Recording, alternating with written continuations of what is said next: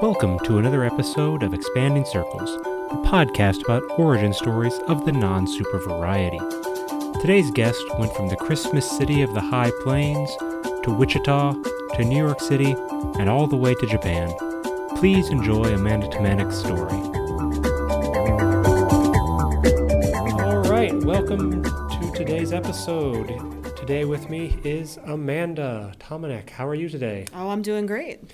All right, so thanks for joining me.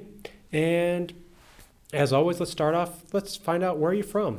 Uh, I'm from a little town called WaKeeney, Kansas, out on I 70. So is WaKeeney, would you consider it central Kansas, western Kansas? It's right on the border between Western and Central. Okay. Um, I consider it Western Kansas, but if you're looking at a map, some people think it's more Central. it's- So if we're divided the state in half, it's on the left half. yeah, pretty much. So tell me a bit about WaKeeney.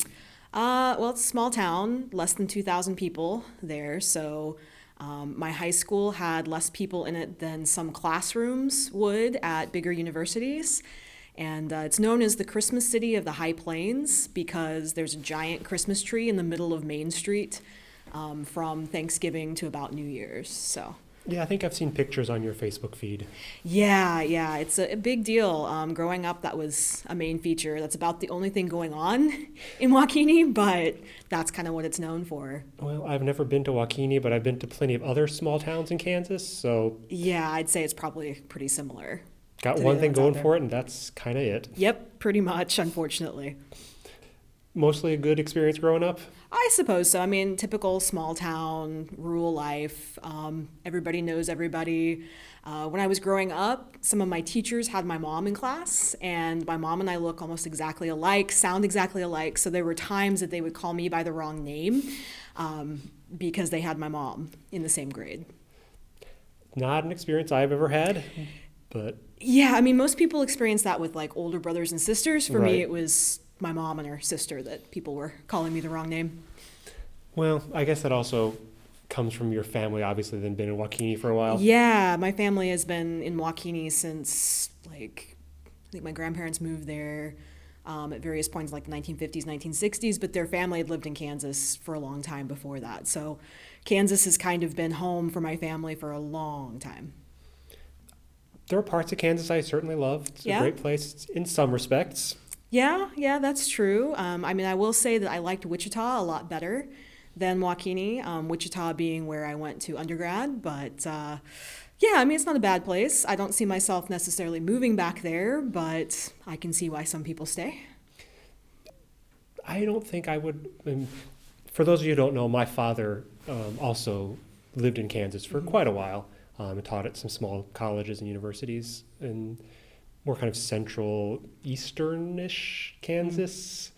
Um, so I, I spent a fair amount of time in Kansas as well, and yeah, I nice place to visit.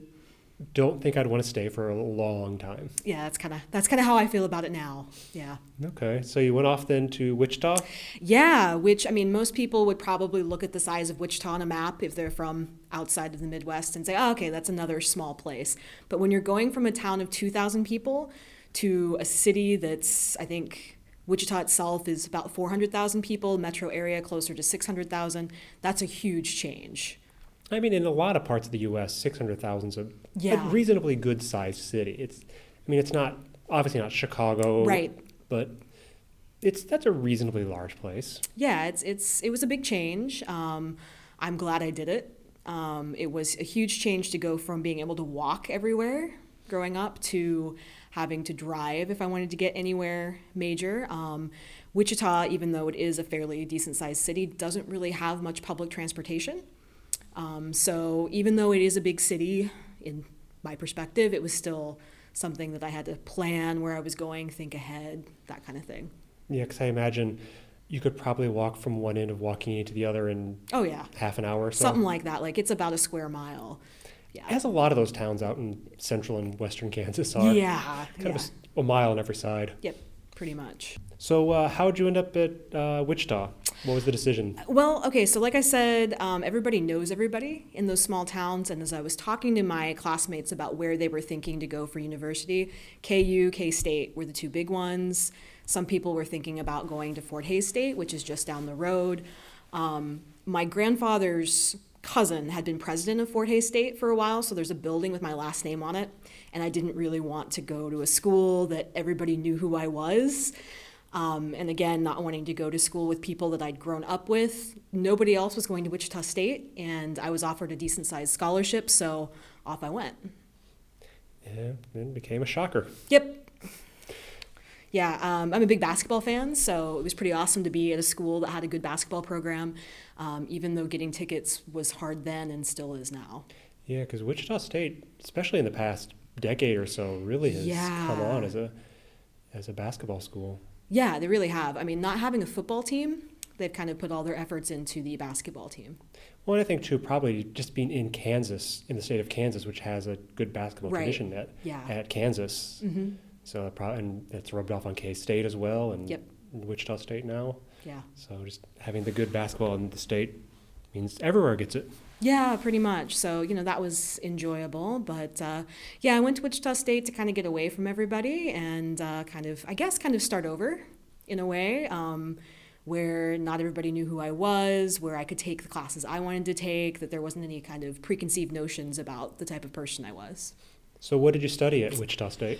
Uh, it took me a while to figure out what I wanted to do. Um, I spent a semester as a creative writing major, another semester as a vocal performance major, and then uh, after a semester of not being sure what I wanted to do, I settled on American history. Okay. Yeah. Any particular reason for American history? Uh, my family does a lot of genealogy, and most of my grandmother's family came over in the 1600s, 1700s, so it was something I was kind of familiar with and uh, something I had an interest in. And there were a lot of good professors at Wichita State, or that I thought were good, um, that I enjoyed taking classes with. So it made sense as far as finishing in four years to go that route. Yeah. Well, I, I'm yet another one of our mini history majors here. Yeah. Talked to Daniel; he's a history Yep. major. I was a history major Mhm. myself, so we can we can be history nerds all together. Yeah, exactly. Yeah. Okay, so you uh, so you did your history major. Yeah, um, which at the time seemed like a good idea. Um, I was like, okay, I'm going to be a museum curator. This is where I'm going to go with my life. And then the recession hit. And suddenly all of those jobs and internships and things like that were disappearing. So I had this moment of panic of, okay, I've got three years worth of credits towards this degree. What do you do with a bachelor's degree in history? Not a whole lot. Nope. yeah. No, you don't. Yeah. No, you don't. So which is which I is why we have a lot of history majors as English teachers. Exactly. Yeah. Okay, so you were planning to be a museum curator. That obviously didn't happen. Yeah. Um, I guess in some respects, I was lucky that Wichita State had something called cooperative education, which was um, a program where they helped you find a part time job related to your field of study or what you thought you might want to do when you graduate. So you're working at this job, but you're also getting a couple credits of electives at the same time. And as I mentioned, the jobs for history, museums, those type of things had kind of disappeared at that point. Um, so my advisor suggested that I kind of broaden what I was looking at to do, and the uh, computer lab for the intensive English program was looking for a student assistant to come in. And my advisor said, Look, it's not quite what you want to do, but working with international students is kind of culture. You're getting experience and exposure to people from other countries. Well, and you said you also had started off as a creative writing Right, so writing exactly. was something you'd done. Yeah, so I went ahead and went in for an interview, and uh, that's what I ended up doing. Um, basically, my family said, You've got to work while you're going to school. We can't support you. So it kind of did two things for me. It got me interested in something other than the history major that I was working on, but also it was a job to get me through. That's important. Yes. that is very important. Yeah. Okay, so you're working in the writing lab, yep. and so you're working with international students. Yes. Yeah. Right? Was it all international? It was all international students. So it was students who needed to get their TOEFL score, or um, the way it worked at Wichita State is if they passed a certain number of classes, then they could go study uh, in whatever major they wanted. Um, most of them were degree seeking students from other countries. So they had um, a computer lab component to their courses that they were taking, where they were doing maybe things for their writing courses, um, listening activities, those sort of things in a separate facility. Okay. And that would then, I presume, was your first experience working with international students? Yeah, it was. Um, so, where I'm from, we'd occasionally have one or two study abroad students from Europe, typically, um, but only one or two at a time. That would be an experience as an international student Yeah. to up in WaKeeney. Yeah, to be in the middle of nowhere. And uh, so I'd never really had that much exposure to it. Um, I'd been abroad a couple of times through my high school's foreign language club. We took trips, but never really any face to face interaction with people from other countries who were living in the United States until then. Okay. Um, so, how long did you work in the writing lab? I think I was there for two and a half years. So I stayed basically the last two years of being an undergrad, and then I was able to stay on the summer after I graduated. Got a little, extra work in, figuring out what you're doing. Yeah, yeah. I basically what happened was um, again the panic of I'm a history major and I don't know what I'm doing. Um, plus, I really liked what I was doing there, so I went to my boss and I said, "How do I do what you do? How do I get to the point where I'm working like um, a job similar to what you're doing?" What he had done is gone abroad and taught for several years, and then come back with the work experience. And at that point in time, that was enough to get hired at an intensive English center. Is if you had years of work experience plus a bachelor's degree, you were safe. Um, the economy being what it was and job requirements getting a little stricter, it was safer at that point to have a master's degree in teaching or English or something like that. So he encouraged me to look at schools that had graduate programs for TESOL or applied linguistics and go from there. And that sets you off on this path? Exactly. That's kind of what I did. Um, so I started searching where could I go to school. Uh, Kansas doesn't really have any options for that, so in-state tuition was kind of out of the question for that. I mean, KU has a program, but it's more applied linguistics based. Um, so I started looking where could I go, what could I do, and uh, I just decided, okay, where are there a lot of international people where I can get job experience while I'm doing this? Well, both coasts are good ideas. I'd never been to California. I had no idea about the West Coast at all. So I was like, okay, let's look New York. Let's just look there and see what, what's available. Um, so I put in a couple applications. I jokingly put forward my application to Teachers College Columbia, not thinking I would get in because it's a difficult program to get into. Um, but I was very surprised when they um, let me know that I'd been accepted Well, there. just goes to show you never, never count yourself out. Exactly, yeah. So I decided, you know, I'd move somewhere far away, get the experience, hopefully, teaching international students in a more international setting, um, and then figure out life from there because I had no idea at that point. All right. So you move off New York. Yep, Go New to York for two years. Yep. How was that? I it was a mixed experience. It's one of those things where I miss New York still, but I don't think I'd ever go back and live there again. Um, it's expensive. Well, you've lived in a couple of the most expensive areas in the world. Yeah, it's very true. Um, I was lucky. I got a place in the dormitories that they have there, so I was right across the street from where I was taking classes, which was wonderful because I didn't have to worry about public transportation costs. Or um, I was living there during one of the first big snowstorms that hit New York City, where the subways were closed down for days. I had a friend that was um, working in Lower Manhattan but living in Brooklyn and she was stuck in lower Manhattan for a couple of days, not able to get home because of the subway lines being down. So I felt very lucky to be living close to campus, but at the same time, you know, $1,200 a month rent is more than I've ever experienced before. So that was a different, completely different lifestyle than what I experienced to that point Twelve hundred a month in a dormitory. in the dormitory. Yeah. Yeah. That is, that's a lot.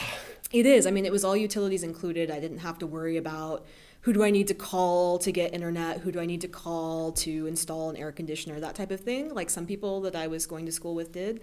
But at the same time, yeah, it's It's twelve hundred dollars. It's twelve hundred dollars, which was twice what I was paying in Wichita in undergrad for a much bigger place.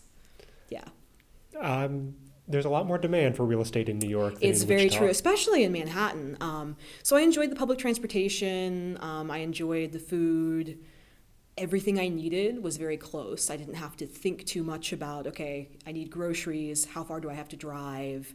That type of thing. So I do enjoy like the city life I figured out, but maybe not for $1,200 a month for a tiny room type of lifestyle. Yeah. And so the the school educate was that a good experience? It was wonderful. I'm glad that- that I chose to go there. Um, one of the things that made that program different is they you had to do three semesters of practicum teaching, whereas I know a lot of programs it's usually your last semester Mm-hmm. that you're getting your teaching hours in. so for us, unless you'd had I think two years full time teaching experience, you had to do the three practicum courses. Um, if you had two years teaching experience, you still had to do two semesters of practicum teaching. Um, for the people in the adult teaching track, not the K through 12, they had classes on campus that um, people in the local community that were um, working, or we had a lot of au pairs come through, wives of graduate students, those type of people would come in and take classes um, six hours a week with us. So everything was in house. That was nice. I didn't have to find a place to work to get those hours in. Nice when the school arranges it. Exactly. It was absolutely wonderful. And so I feel like I had a lot more experience with being observed with my teaching, lesson plans, assessment, those type of things than um, other programs sometimes give. And so would you say then the biggest drawback of your time in New York was the money? I think so, really. Um, that was the main negative. It was just so expensive to do anything um, while living there. I mean, everything's expensive. Food's more expensive. Transportation wasn't too bad. I do remember um, seeing some newspaper articles about people being upset that they were raising the cost of um, the Metro Pass by like 10 cents or something, and people were outraged. But it's still $2.50, one direction, wherever you were going at that point in time. And that's not too bad compared to like here in Japan. Well, yeah, 'cause that's the thing too. Because Chicago is Chicago's also got great trains and Mhm, whatnot, and that's a definite difference. Is that Chicago, the interurbans from like the suburbs in Right. were different, but within the city, if you're on the M, the CTA, um, it's just one fee no matter where you're going. You just pay Yeah. the same price. You pay when you get on, and you get off anywhere you want. Exactly. So yeah, you come to Japan and everything is a different price right. for where I you're think going. And, if I, so for example, in the summertime when it's really hot here, um, sometimes I'll be lazy and I'll take the bus and the train into school, even though I'm within walking distance. It's about 25 minutes walking for me to get here from where I live. But it costs more to do that than it would for me to go somewhere, to go clear across Manhattan while living in New York, even now with the price hikes. Yeah. so transportation not so bad, but Right. everything else. Everything else, yeah, everything else is very, very expensive. Things you wouldn't even think about being expensive um, can be, depending on where you're shopping. And I think people figure it out, but I don't know that I'd want to do that again. Go to the bodegas. Probably got better prices. Yes, absolutely. Yeah. So you finish up your degree Mm-hmm. at Columbia. So what what's the next step? Well, again, I was kind of like, what do I do, right? I've got this piece of paper, or I'm going to have this piece of paper that says I can teach, I know what I'm doing. Um, I emailed Wichita State when I was, mm, I think it was April of the year I graduated. So I graduated mid May. In April, I sent out an email and said, hey, um, I'm graduating soon. I've got this degree. I really enjoyed working in the computer lab. Are there any teaching positions available there? And I didn't expect to hear anything back necessarily. But the day of graduation, um, I get an email from the director of the program there saying, hey, when are you going to be back in Kansas? Let's do an interview, um, which was pretty fantastic because I was basically moving home the day I graduated. They kicked me out of the dorms the day of graduation. Um, my family drove from WaKeeney to New York City to pick up my stuff because it was cheaper than trying to pack it up and mail it or put it all on airplane and not have to dump things. So we've got this truck, and when I say truck, I mean like pickup truck, um, everything in the back with the tarp over it, and we drove back to Kansas. I had about three days at home, and then I drove to Wichita for an interview. And that was pretty much that. Um, Get the job? Exactly, yeah. I got the job. Basically, I thought I was just going in to talk about the job. But instead, I ended up walking out with textbooks in my hands and a preliminary schedule to start teaching two weeks later. So it sounds like they'd kind of already decided before you. I yeah, it sounded like they were ready for me before I even got there. That they'd kind of made up their mind. Um, just talking about it before I arrived. It was probably the most informal interview I've ever had because basically what um, my future boss told me at the time was that I could do the paperwork for HR once I had moved to Wichita. So I had two weeks to find a place to live, move in, and prepare for my first semester of teaching full time. so what did you, what uh, sorts of classes were you teaching at Wichita? Uh, it, it was kind of interesting because it was skill based completely. So some of the classes here, obviously, are kind of skill based, but there was a listening class, a speaking class, a separate grammar class, and a reading class um, for different levels, from low beginner to students who were taking classes part time at the university. Uh, most of the classes that I taught during my time there were intermediate to low advanced students, and then eventually I was teaching the higher advanced students, like writing classes.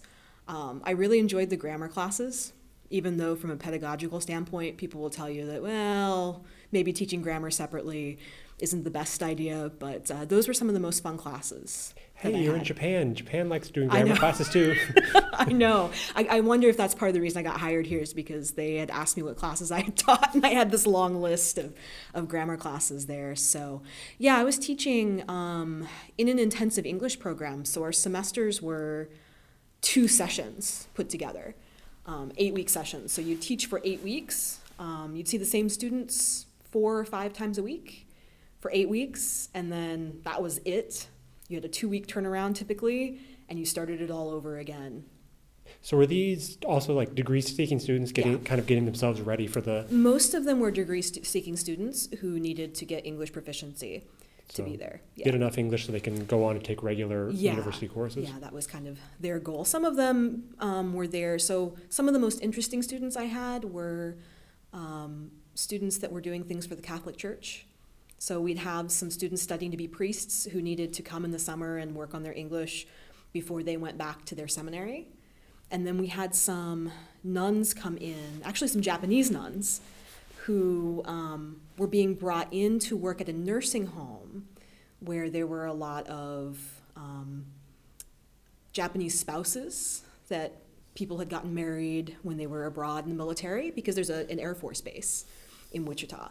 So as these spouses of the servicemen were getting older and being in care homes, they wouldn't necessarily be able to speak English anymore. And so they were trying to bring in aides who could speak their native languages. And um, so for the Japanese speaking people, they found some Japanese nuns who moved to Wichita, took some English classes with us, and then were working with the um, nursing homes there. Was it a Catholic nursing home or something? I, I think it was, which one was it? They had some affiliation with the Catholic Church that helped make that possible. Because Yeah. otherwise, why would you get Japanese nuns? I know. It was the strangest thing to me as I was trying to figure out what was going on there. But, um, and they themselves were older. Um, I remember talking to one of them, and she remembered doing um, bomb drills when she was a child.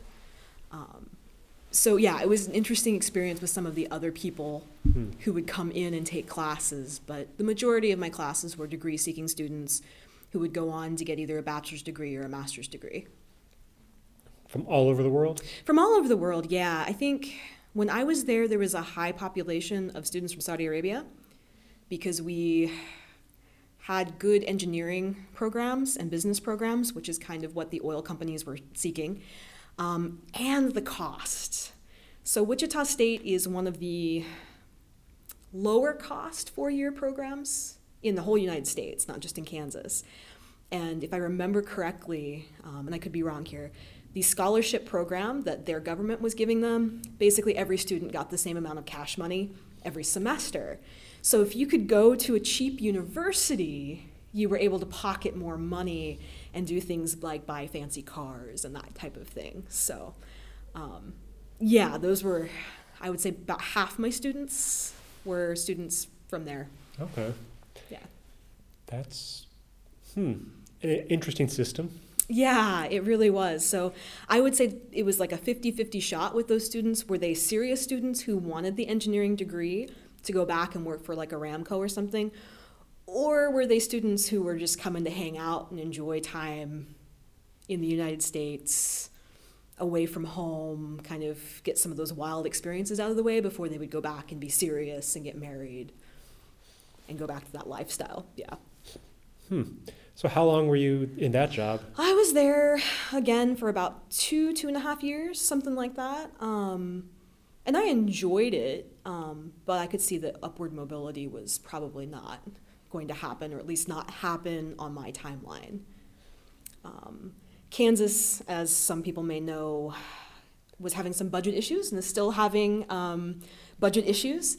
And the university, being a public university, had freezes on um, pay, on salary. And so basically, I was told that I could be promoted to a full time position, but they couldn't give me the full time position pay yet because there weren't enough of those positions open. So they told me they wanted to give me that job security and not have to rehire me every semester. Um, but just because of the way money was at the time, they weren't able to follow through on that. Money controls so much, It- unfortunately. Yes, it does. Yeah. Yeah. I remember there was one semester where um, basically I was paid by the state of Kansas because I was a state employee. And if the state level government didn't improve the budget or didn't have enough money to send out to the schools, there was a chance that I wouldn't get paid on time. So I remember there was one week that we were all very nervous because it all depended on what happened at, at Topeka, whether we would get paid or not. So that was kind of, for me, um, a little bit of a wake up call that maybe this wasn't going to be a long term place to be. And it turned out not to be. Yeah. Um, so I was trying to figure out where to go. Where did I want to be? Um, some of the places that I was looking at were in places I wasn't sure I wanted to live. Um, I got an offer from University of Arkansas, I think, and I just couldn't see myself there. Um, so I decided to go to the TESOL conference that year. Where was it that year? In Oregon, actually. It was the year it was in Portland. Um, and they have scholarships if you don't have a lot of money you can apply for. So I got a scholarship to attend the conference. So I posted my resume on the job page that they have, that TESOL has, just to see what kind of responses that I would get because I could do interviews while I was there. So um, I remember getting an email from, from George actually asking me if I would be interested in interviewing while I was there. And I said, sure, why not? Yes, it's in Japan, but it's interview experience, right? Like I wasn't taking it too seriously at the time. I just thought, well, I can at least interview, see how this goes, and figure it out. At that point, were you still thinking more likely you want to stay in the States? Yeah, that was kind of my plan because a lot of the reason I went ahead and got the master's degree was so that I could teach in the States. I knew with the bachelor's degree, I could go abroad and teach somewhere, but staying stateside was kind of the goal at that point. So I wanted to stay put since that's why I'd invested the two years in New York. Um, but I thought, yeah, an interview can't hurt to do that. Yeah. And obviously, Yeah, obviously I'm here. Um, so I interviewed with, with George in Portland and then did the video conference interview with the bigger group. Um, and again, just didn't think that that was going to go anywhere. Um, but next thing I know, I get an email saying, hey, we'd like to hire you. Um, and there, and I think that was like two weeks after mhm. I had interviewed in Portland. And so suddenly I have to make all these decisions. I've got like three weeks to tell them what I'm going to do. Um, it was definitely more money than I was getting paid teaching at the university, Mhm. um, in the university system in the US. So it was, yeah, it was a difficult moment for me because that was the only real concrete job offer that I'd had at that point in time. Do you have any other tenuous leads or anything at that point? or- At that point, no. And I think some of it was the timing, right? So TESOL's at the end of March, and they needed an answer by the end of April, basically, um, of what I wanted to do. And most programs, if they're hiring, don't post things until about a month before the start date, I had kind of noticed. So nobody was probably going to post anything until July. Um, so my choices were either take a chance on this or wait until July, see what happens, wait it out. And I wasn't sure that I wanted to keep doing that. So, uh, So the security was the job security was there. It was hard though, um, because at that point my grandfather was fighting cancer.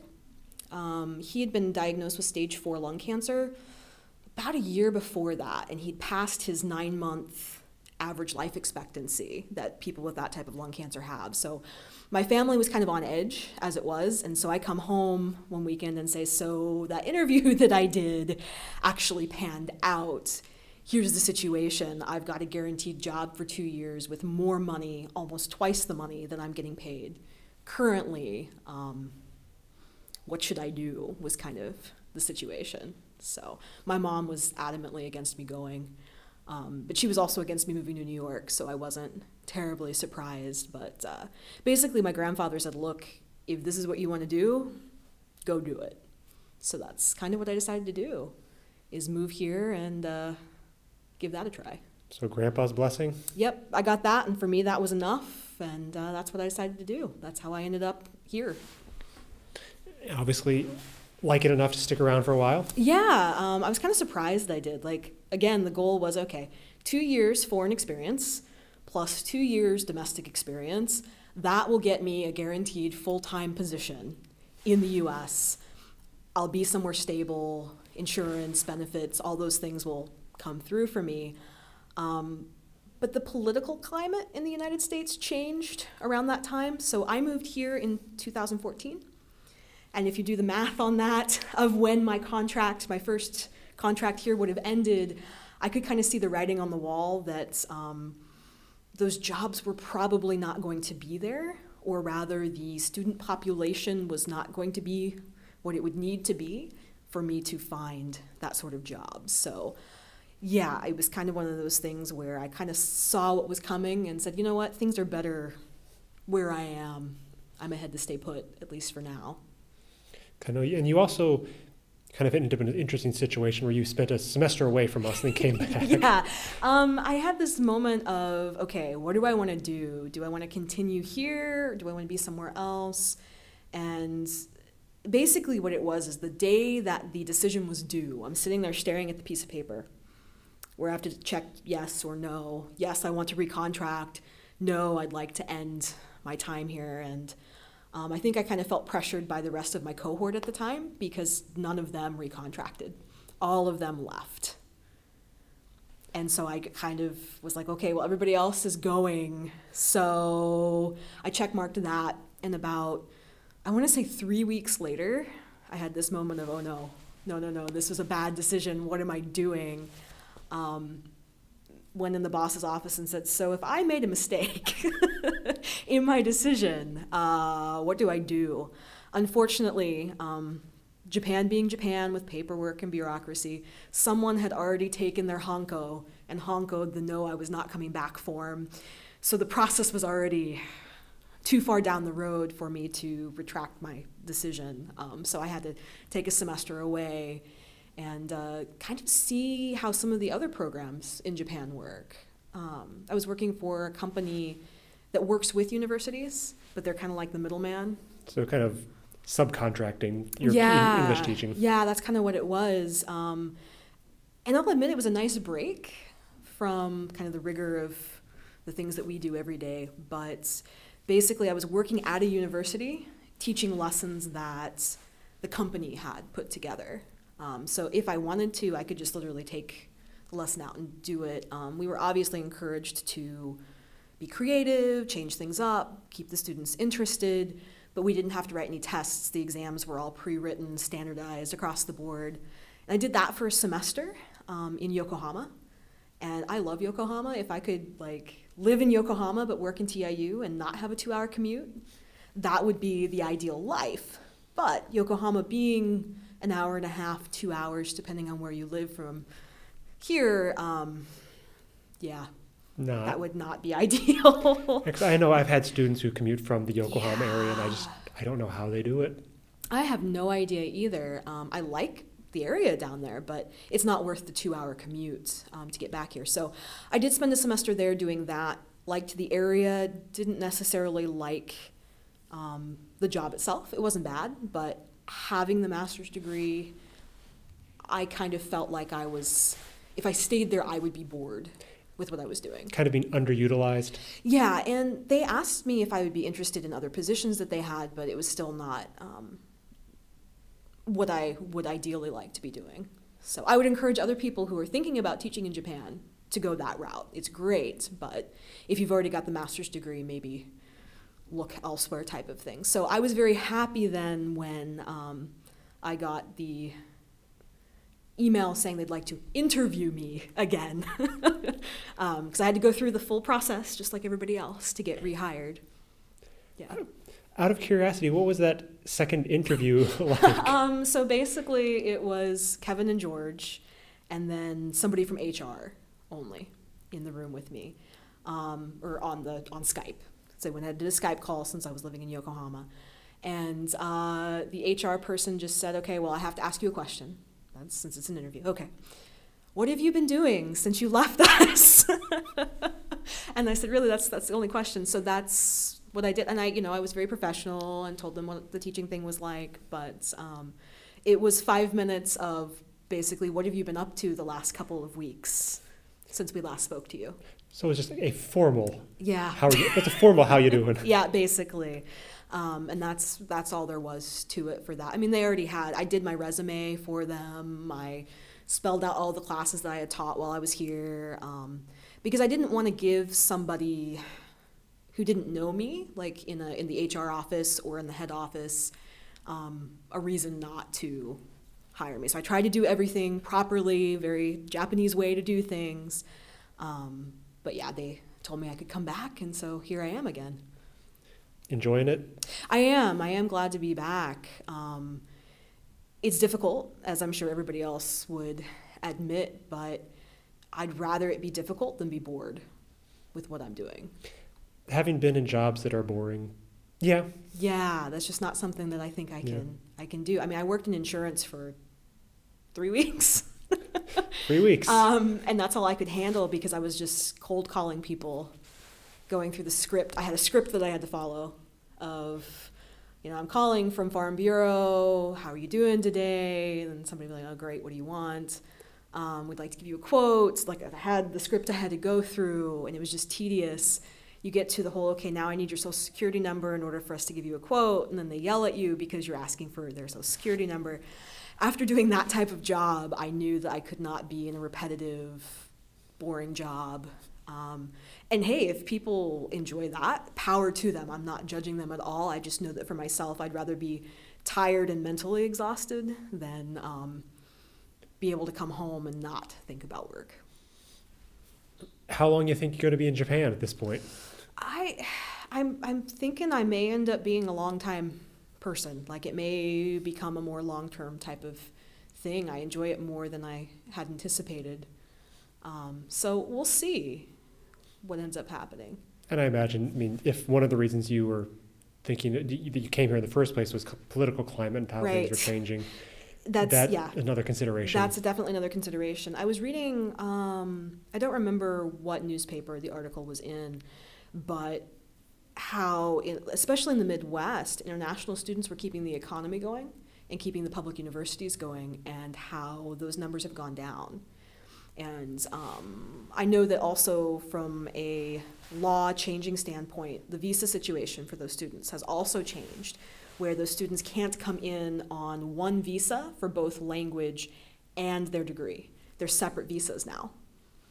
So it's even more difficult for students to come in. So a lot of countries, and again, Saudi Arabia is a perfect example, are trying to recruit foreign teachers to go there so that the students can get their language education before they leave. I mean, if they choose to. Probably one of the reasons why Saudi Arabia has become one of the places that so many people, even here, right? So many of us have gone through have Saudi Arabia at some point. Go there, or yeah. yeah. Exactly. So many countries are recruiting people because it's too difficult for their students to go to the US for both language study and for their degree. So get their language skills up first, then go. Right, if at all. Yeah. yeah. Yeah. So yeah, I don't see that changing anytime soon. So um, Another reason to stay. another reason to stay would be that, and you know, cost of living here is good. Um, With the salary we make, with the salary we make, that is that is true. That that does have to be said. Yeah. because having lived in other parts of Japan, Mhm. this cost of living is not that great here. Right, yeah, I guess in this region it's not necessarily. Um, talking to people who've moved to other parts of Japan, I think it kind of depends from, from what I've heard. Absolutely. Yeah, Yeah, um, absolutely. yeah. Talking to my sister, she lives, um, she's in the Marines, um, and she lives near Hiroshima, and just like talking about the different prices for things as some of her friends have gotten off base housing. It's yeah, it's very different from what I've understood. Yeah. So, will I stay in the Tokyo metro area? I don't know, but I probably will be staying in Japan another couple years at least. At least. Yeah. Yeah, that's the current plan at least. And Who after that, who knows? That's kind of where I am. Um, that's kind of how I've gotten through. Like I said, this wasn't part of the plan. Um, New York wasn't part of the plan. So not planning seems to be working out really well for me. I, I don't disagree with that. Yeah, Um, yeah. I'm okay with not planning too far ahead, I, I think sometimes if you plan too far ahead, that's where you get in trouble.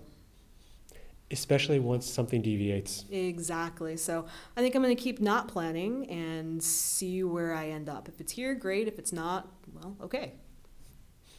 But you wouldn't be adverse to being a long term, if not permanent expat? I think I could be okay with it. Um, I mean, I do have family back in the U.S. I do go back frequently to see my grandmother, especially. But having been here for over three years now, approaching three and a half years, yeah, I think I think I could do it. Um, very strange thing for a person from middle of nowhere, Kansas, to be able to say. Um, but yeah, I'm all right with it. Well, if you're not careful, you'll end up being more than a dozen. exactly. Eh, that's maybe not a bad thing. there are a lot worse things that could happen. Exactly. Yeah, it could be. It could be like my friends that live um, in New York. I've got a friend that graduated with me who is teaching in the public school system, um, but she's not teaching English anymore. She's from Taiwan, so she's teaching Chinese. Her husband's teaching Spanish, and they're having to commute like two hours to work because they can't afford to live there. And, and yeah, it's crazy. So I'd rather be doing this and be far from home than be working five jobs in order to pay rent.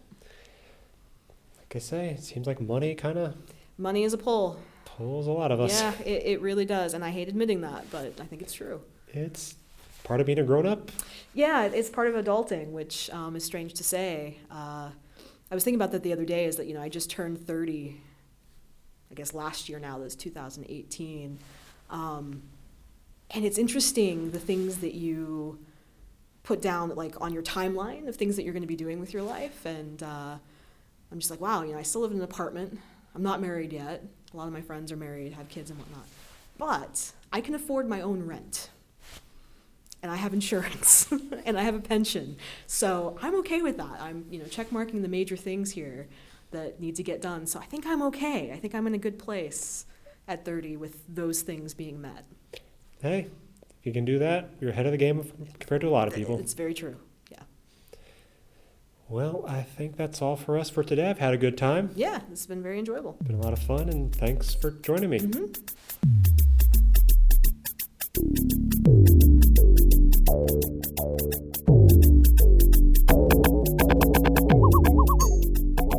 And that's all for today's episode. I hope you enjoyed. If you have any questions for myself or any of my guests, we now have an email account. You can send questions and comments to expandingcirclespodcast at gmail.com. All one word. One more time, that's expandingcirclespodcast at gmail.com. It's spring break here, but I've still got a few more episodes coming up, so keep refreshing your podcast feed and keep listening.